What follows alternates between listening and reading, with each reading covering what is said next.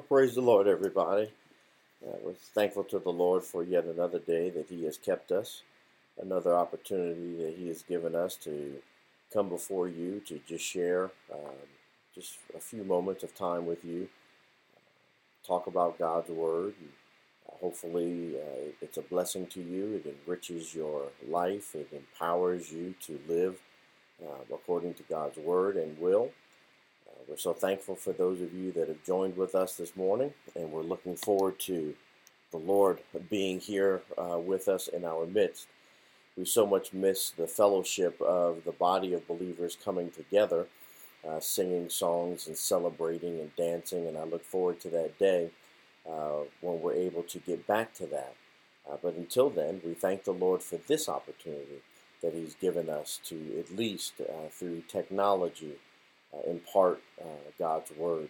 Last week we were talking about forgiveness um, out of the 18th chapter of the book of Matthew, and we had kind of focused in on the conversation that Jesus and Peter uh, were having in reference to forgiveness, and we wanted to just continue uh, briefly uh, talking about that, uh, giving you some food for thought, hoping that it's a blessing to you as you go throughout the week.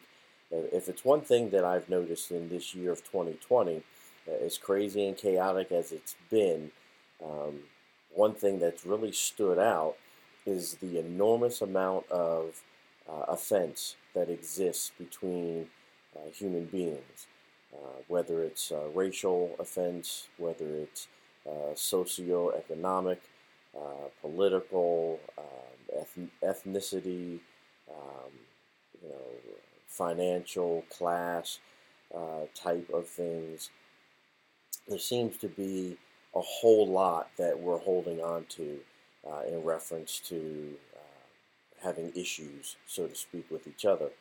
Uh, and I believe that God's word is pretty clear in the, in the sense that we who are the children of God ought to have a spirit of forgiveness. And it's not just something we possess, but it's also something that we practice. So we in the body of Christ should um, be really living out um, what Christ did for us, uh, which was forgive us before we said, I'm sorry. Um, you've heard me say before that if we waited for people to tell us that they're sorry before we forgave them, uh, we wouldn't be forgiving a whole lot of people. But that's not what Christ did. Thank, thanks be to God, He did not do that to us. Um, he, by His grace, forgave us and his com- or his word to, to his father was, Father, forgive them, for they know not what they do. Uh, and, and oftentimes that's the example that is set by Christ that we ought to share with one another. So Jesus, he illustrates this spirit of forgiveness uh, in this text. He's talking about this spirit of forgiveness, this um, way of living, and he likens it to the kingdom of heaven. Now, the kingdom of heaven in its present form includes some people who are servants of God. These are these are our brothers and sisters that you talk to and deal with on a daily basis. But we find that they are only servants in profession only, not always in practice. The servant in this parable professes faith in God, but his profession is false. You see, he's in the church walking amongst God's people. He's in desperate need of God to meet uh, him, to uh, grant to him mercy and forgiveness. But he hasn't learned the most important thing about God's compassion and forgiveness. You see, forgiveness um, is a spirit, and God has a spirit of forgiveness. He's just like a king who takes account of his servants. And this parable is simple yet very descriptive and full of meaning. You see, God is the king, but he's not like any other king. He's a very unusual king. He's a king who rules justly, as all kings should rule, but we know not all kings do rule justly. He's a king um, that not only rules as he should, but he's much more than that because he's loving and compassionate and forgiving. He's even more than these.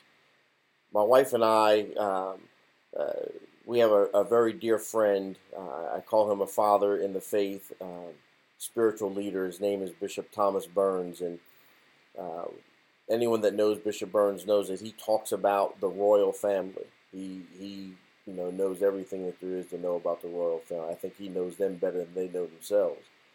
And my wife and I were thinking about him last night as we were uh, looking at this series called The Crown. We had just started to look at it. We were thinking about Bishop Burns, and um, we were actually thinking as we were watching it, um, asking him as, if what we were seeing was historically correct, because if anyone knows, he would.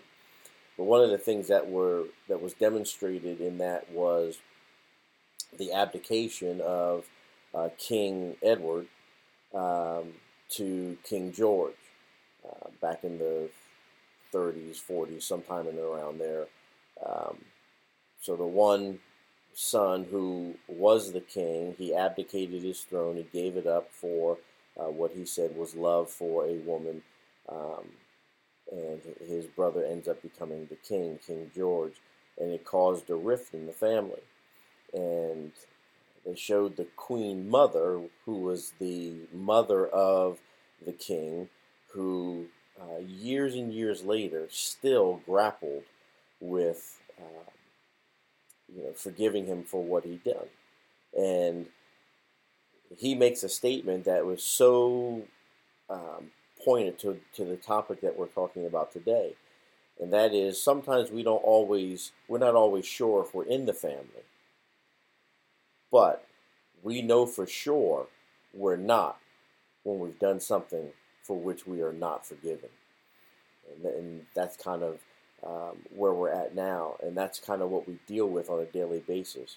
We may not always know if we're accepted, but we do sure enough know when we're being rejected.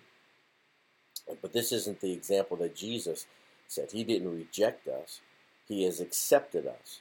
And He wants us to understand that and to know that, that He has accepted us because He's consumed with love and compassion towards us.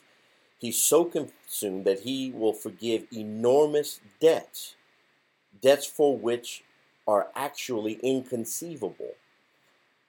The Word of God puts kind of a number on it, so to speak, and it's in the millions, billions, trillions, to give you an idea of the depth for which God has forgiven us through His Son, Jesus.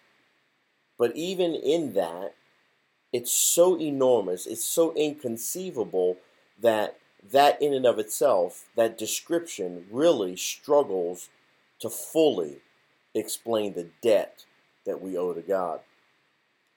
But in this parable, the king takes account of his servants. He takes account um, at varying times, and, uh, and accounting is required at conversion and on those occasions when God leads us to evaluate our lives. One of the things I'm really big on is self evaluation.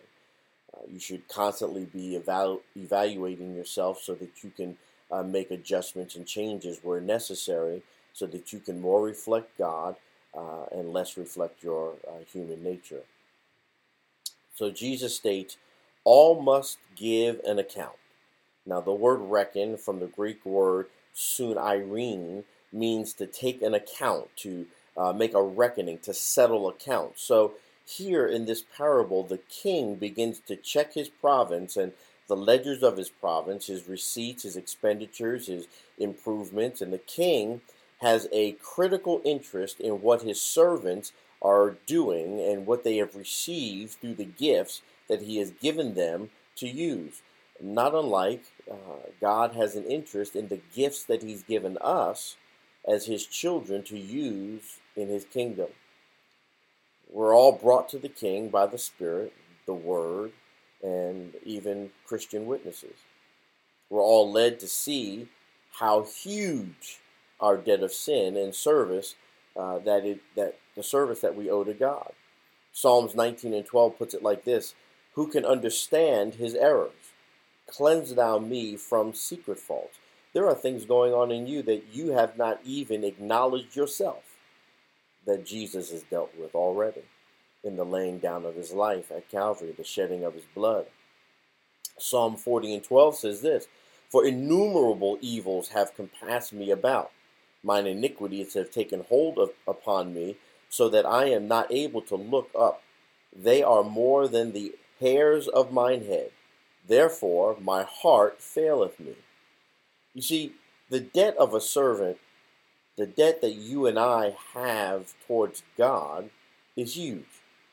It's huge. It's, it's, it's, it's bigger than the huge that we so constantly hear about from our current president. One of his favorite phrases. It's huge. Well, the debt of our sin is huge. It's beyond really a real numeric value. It's probably the gross revenues of a province or a state. The servant is, is a high official placed over the province who was held responsible for the administration of the things that God had given over to him.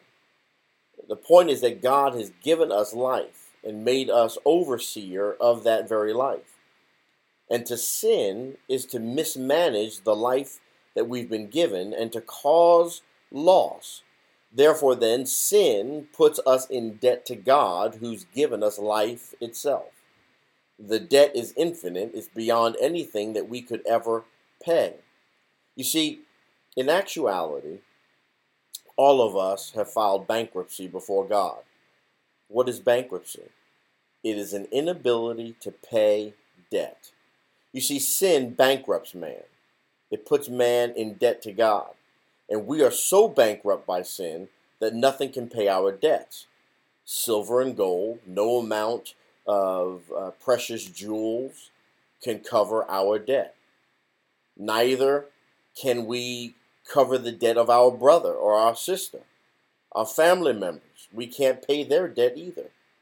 Psalm 49, 6 through 7 says this They that trust in their wealth and boast themselves in the multitude of their riches, none of them can be can by any means redeem his brother nor give to God a ransom for him.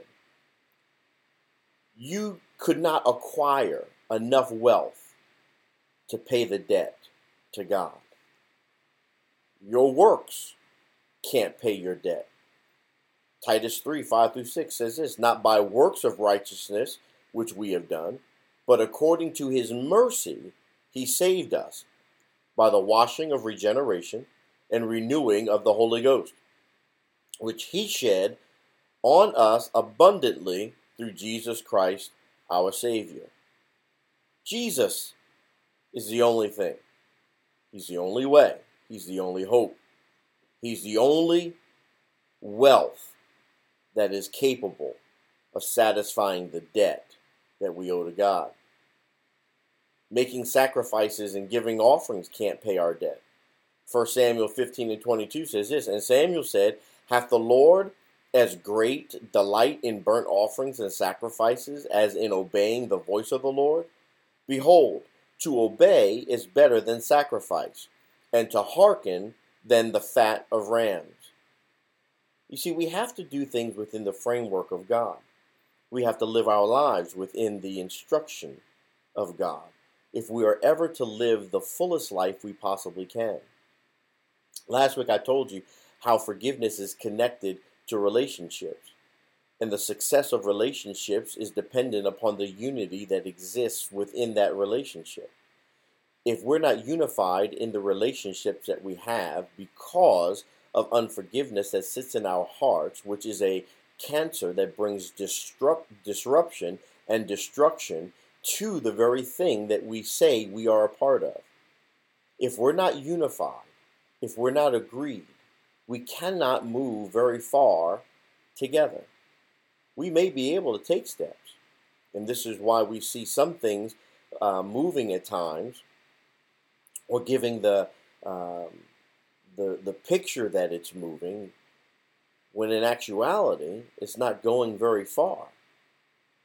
Only because there's no unity. Unity will not exist where for unforgiveness is um, in, in existence. The, the great thing about this parable is we cry for mercy. Our only hope is that God loves us enough that he will simply forgive us in compassion and mercy. We can't make God forgive us. Our hope is that he will forgive us. Just like our hope in this natural life is that when we fail our brothers and sisters, our husbands, our wives, our mothers, our fathers, our friends, and we seek their forgiveness, that somehow our hope is they will find it within themselves to grant to us the grace that we don't often deserve. Ephesians 2 4 through 5 says, But God, who is rich in mercy, if we're going to exemplify God, if, if Christ truly live in us, if the demonstration of who we are is a reflection of who He is, then if God is rich in mercy, we as His children ought to be rich in mercy. For His great love wherewith He loved us, even when we were dead in sins, hath quickened us together with Christ. By grace ye are saved. So then, the fulfillment of Christ's representation in our life as we practice Christ, we can't just put Christ on, we have to practice Christ. As we practice Christ, the demonstration of that very existence, the revelation of who it is that is alive in us, is measured by the level of forgiveness that lays in our heart, that grace that we're willing to extend to others. We hear the love and the forgiveness of God. We talk about the love and the forgiveness of God. Some of the things that brings us to God and causes us to evaluate and take account of our lives, uh, our trials, our troubles, our sicknesses, our disease, tragedies, people, all lead us to a revelation of who God is in our life. But unforgiveness is a problem for us. There was a servant spirit of unforgiveness that was being dealt with. While this very servant was seeking forgiveness from his master, even as we seek forgiveness from God, and thanks be to God that at the cross he forgave us. So we're not sinners now, we are the redeemed of the Lord. We can say that we are the redeemed because He has done what needed to be done. No more needs to be done to deliver us into His grace. Jesus did it all, He finished it at the cross. But there are many of us who sought this very forgiveness, yet we hold unforgiveness in our heart. We have a spirit of unforgiveness. The very steps that are taken by this servant in this parable involve an unforgiving spirit. And I'm just going to touch on these before we close for today. Give you some food of thought, something to think about as you're dealing with um, relationships that you're in, as you're examining and debriefing yourself, as you um, take your life and your relationships and match them to uh, these words today is the way or am I living according to God's will in a spirit of forgiveness? Or am I living in a spirit of unforgiveness? It's important that we understand this because if we don't understand in which spirit we're living, it becomes very difficult to be successful in walking unity with our brothers and sisters. So this servant, he faces a person who owes him a person who had offended him. Many of us are dealing with people that have offended us. Some of us are married to those people who have offended us. And it's really important, especially for us married folks, that we listen to what God is saying here. Because some of the disruption that is in existence in your relationship in your home, some of that very lack of peace, some of that um, thing that causes you to, uh, for lack of a better word, be mean to each other, is solely based upon an unforgiving spirit that you're grappling with. So here, this person, he's offended, he's owed a debt. In comparison, the debt or the offense that is owed to him is very small in uh, relationship to uh, the debt that he owed to God. It was not a millionth of the debt that was owed uh, to God by him. The proportion was in actuality over 1 to 1,250,000, which is an enormous difference. And this shows the enormous difference between our sin against uh, a brother, a sister, or um, their sin against us. And when we really see this, an unforgiving spirit toward a brother then becomes inexcusable. We, and I'm going to say this, and some of you, this may frustrate you, we should and have been empowered by God to forgive anything. Why? Because the Spirit of God lives richly in us, and He forgave us everything. We should not have limitations on our forgiveness. But many of us respond just like this servant responds. While in our own walk with God, we've sought uh, forgiveness, uh, we've sought reconciliation, we, we've sought the blessings of God, the peace of God, we've sought the protection of God, and so on and so forth. Yet, when it comes to our brother, we do exactly what this servant does. We react severely. He attacks his debtor, the one that owed him. He exercises his authority over the debtor and attempts to squeeze the payment out of him. So, in, in actuality, what he does is he gets angry that this person cannot pay him what is owed. And instead of showing him grace, he shows him malice. You see, there was no need for this kind of behavior. And this kind of behavior is inexcusable. There is no justification for a believer, a true believer, one who has sought the forgiveness of God, to not forgive their brother. There is no excuse. There's nothing that we can come up with. There's no debt that we can uh, point to that is greater than the debt God has forgiven us for. We ought to do as God did, not show malice, but show grace. Remember, the king shows mercy. The king didn't press charges against his servant. The king forgave the debt of his servant. We need to remember the love and the forgiveness that God demonstrates in our own life as we attempt to reflect that very same love and forgiveness in our life towards the lives of others. God's love and forgiveness needs to become the controlling factors of our relationships. We ought to walk daily in forgiveness one toward another. But what this person does is what we often have done and what we need to stop doing. We reject the cry for mercy from those who have offended us. And we live in a state of refusal to forgive.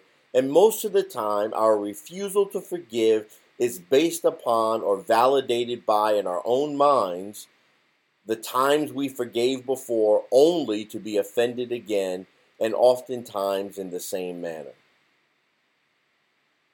But think back to Psalm. My sin is greater than the number of hairs on my head.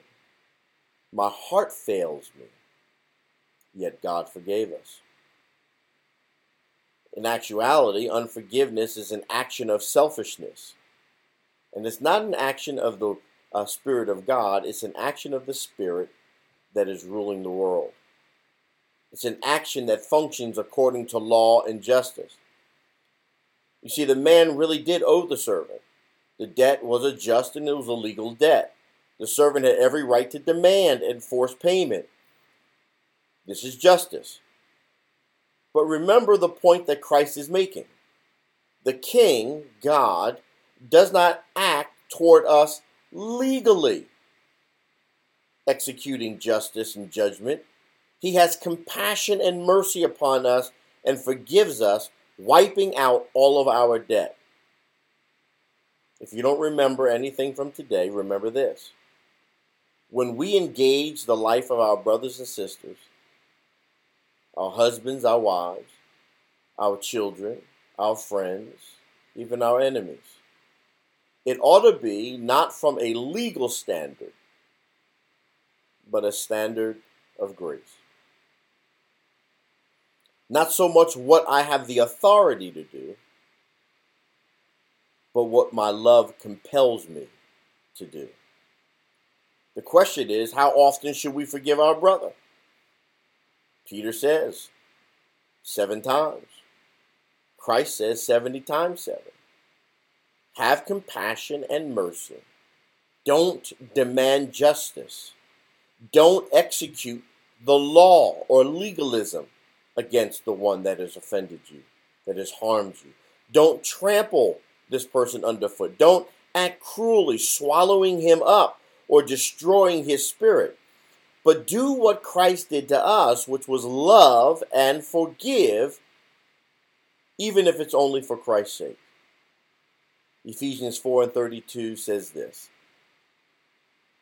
And be ye kind one to another, tenderhearted, forgiving one another, even as God, for Christ's sake, hath forgiven you.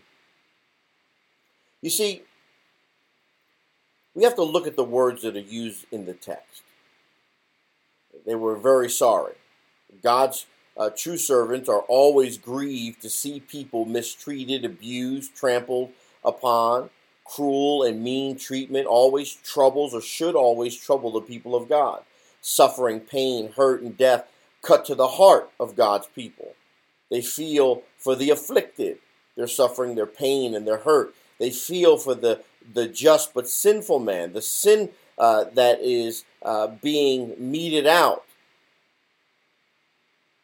But we, as the children of God, have to always function in the love of God because it is the love of God that has granted to us new life, another opportunity to get it right, another chance. I've always said that I'm an open book. If it was not for the grace of my own wife, I may be a divorced man right now.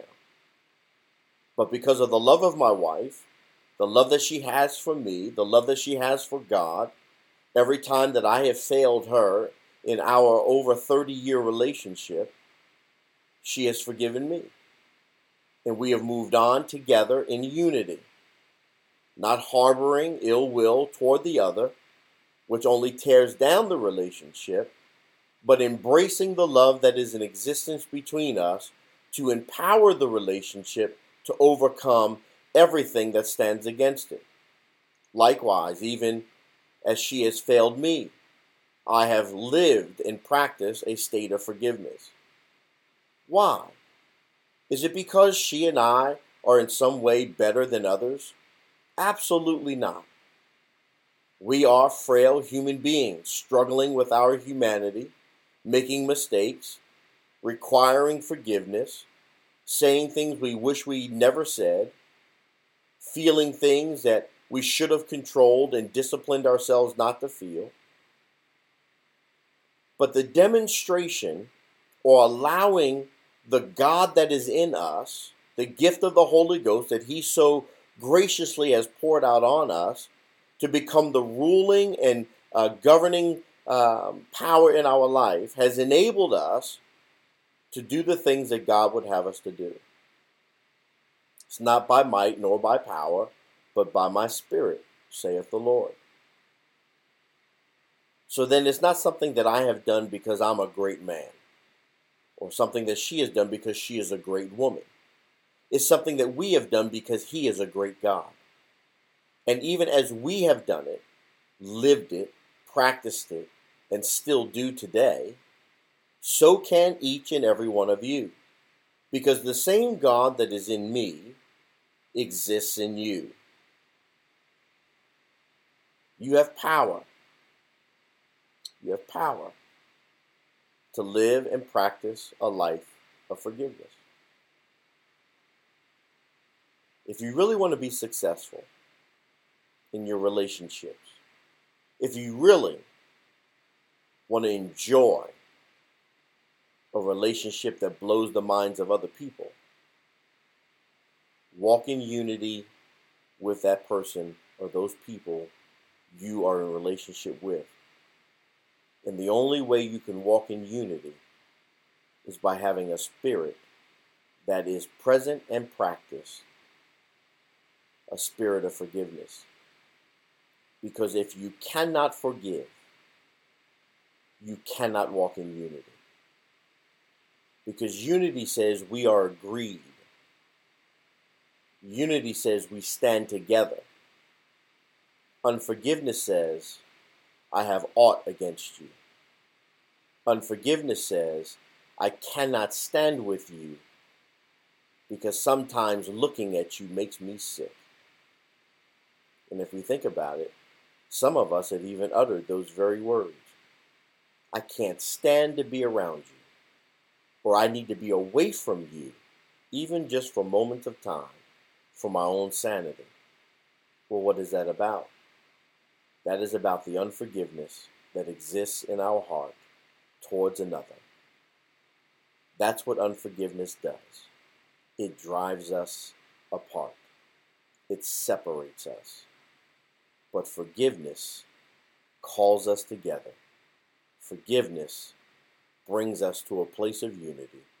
Forgiveness opens up doors of prosperity and peace in our relationships with others.